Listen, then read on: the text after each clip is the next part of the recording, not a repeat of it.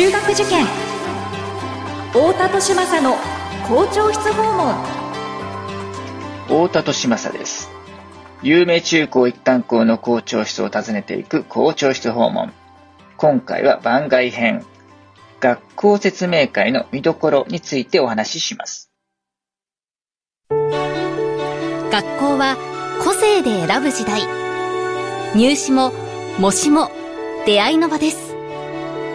思考コードという新しい基準で子供たちと学校の可能性を広げたい。私たちは首都圏模試センターです。太田利政の校長室訪問。文化放送ポッドキャスト QR 太田利政の校長室訪問。各地の有名中高一貫校の校長先生にお話を伺って、その模様を毎週月曜日に配信しています。さて、今回の校長室訪問は番外編。中学受験における学校説明会の見どころについてお話しします。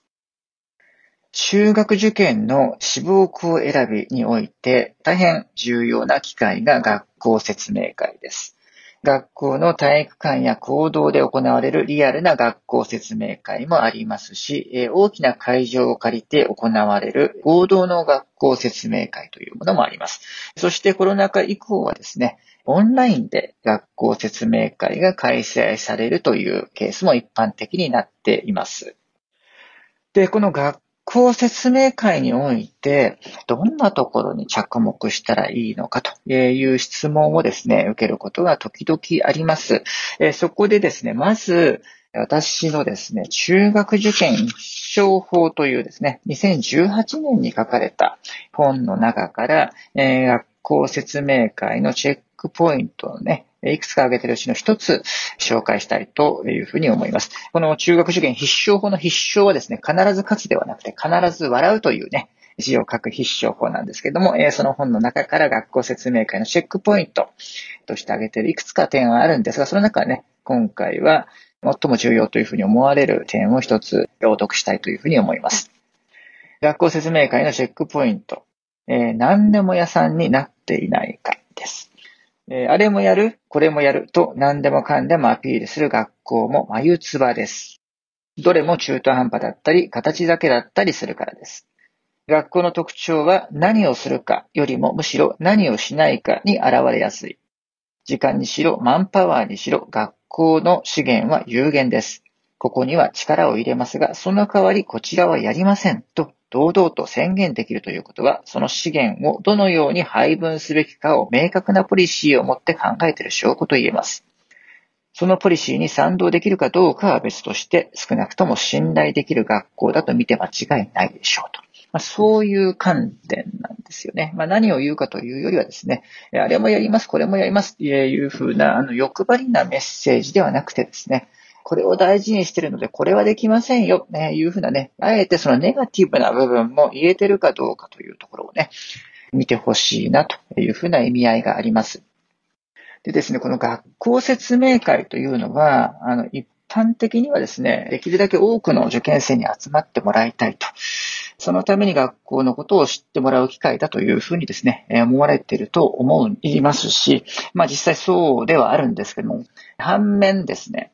学校っていうのは、たくさんの受験生を集めれば集めるほど、それだけ不合格者を増やしてしまうっていうね、えそういう、え宿命でもあるんですよね。えそこが、あの、塾の説明会と大きな違いなんですよね。塾が説明会を行って多くの生徒を集めるといった場合にはですね、基本的には多く、え来てくれれば来てくれるほど嬉しい。教室が空いていればですけれども、来てくれた分だけですね、生徒を受け入れることができる。えたくさん生徒が集まりそうならば、え教室を増やすということもできるわけなんですよね。あるいは何かしらのその商品を買ってもらう、えダイレクトマーケティングね。みたいなもの、テレビショッピングなんかもそうですけれども、えたくさん買ってもらえればそれだけ嬉しいというふうな場合には、あの手この手でですね、商品をアピールするわけなんですよね。ですけれども、え学校というのは1学年何人っていうね、定員があるわけなんです。その定員以上の受験者が集まってきてしまうということは、その分だけ不合格者が増えるということなんですよね。ですから、学校の場合ですね、これまあ非常にその理想論的にはなってしまうんですけれども、理想を言えばですよ、その学校に来るべき人たちだけが集まってくれて、入試を行って、その人たちがすんなり入っていくというですね、理想的には倍率1倍っていうのが一番望ましい状態なんだというふうに思うんですよね。えですから、受験の倍率がですね、非常に高くなったなんていうようなね、報道が時々されることがあるんですけれども、あまりにも高い倍率っていうのは、これはあの入試候補を失敗したっていうふうにもね、言えちゃうと思うんですよね。あの、本来であればほどほどのところで倍率を収めるというね、いうのが、あの、プロの入試広報の腕の見せ所、えー、なんだろうというふうに思います。それが、あの、一般的な、え、商品のダイレクトマーケティング、あるいはその、塾の説明会と、え、学校説明会のあの、大きな違いであるというふうなところはですね、特に保護者の方々というのは忘れてはいけない、え、そういう観点で学校説明会をね、見るべきではないかなというふうに思います。そんな中でですね、何でも屋さんになっていないかという観点を先ほど挙げたわけなんですけれども、まあ、あの説明会ではですね、言うだけなら、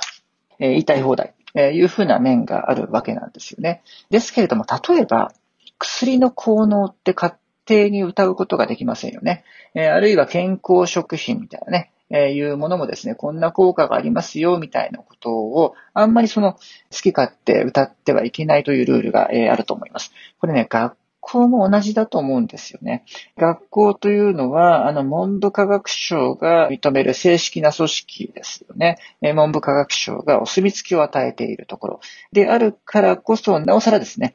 教育の成果、不確定なことについてはですね、自制的に語るべきではないかなというふうに私は思います。その点ね、あの、塾が、塾の説明会で生徒を集めるときはね、うちではこんな教育をしますよ、なんていうことを高らかに宣言をして、そして偏差値をこんなに上げますよ、みたいなね、えいうことを、まあ、アピールしたりもするわけなんですけれども、まあ、塾の場合ですね、多少持っていても、あの、聞く方もですね、え最初からあの、ある程度前に唾をつけて聞いてますよね。えどうせ商売でやってるんでしょ？っていうふうなね、前提がありますから、最初から前に唾をつけた状態で聞きに行くわけですけれども、学校というのは、文科省がお墨付きを与えていて、社会的にも信頼されている組織なわけですよね。だからついついその前に唾をつけるのを忘れて聞いてしまう。ね。え、言われたことをそのまんまに受け取ってしまいやすい。まあそういう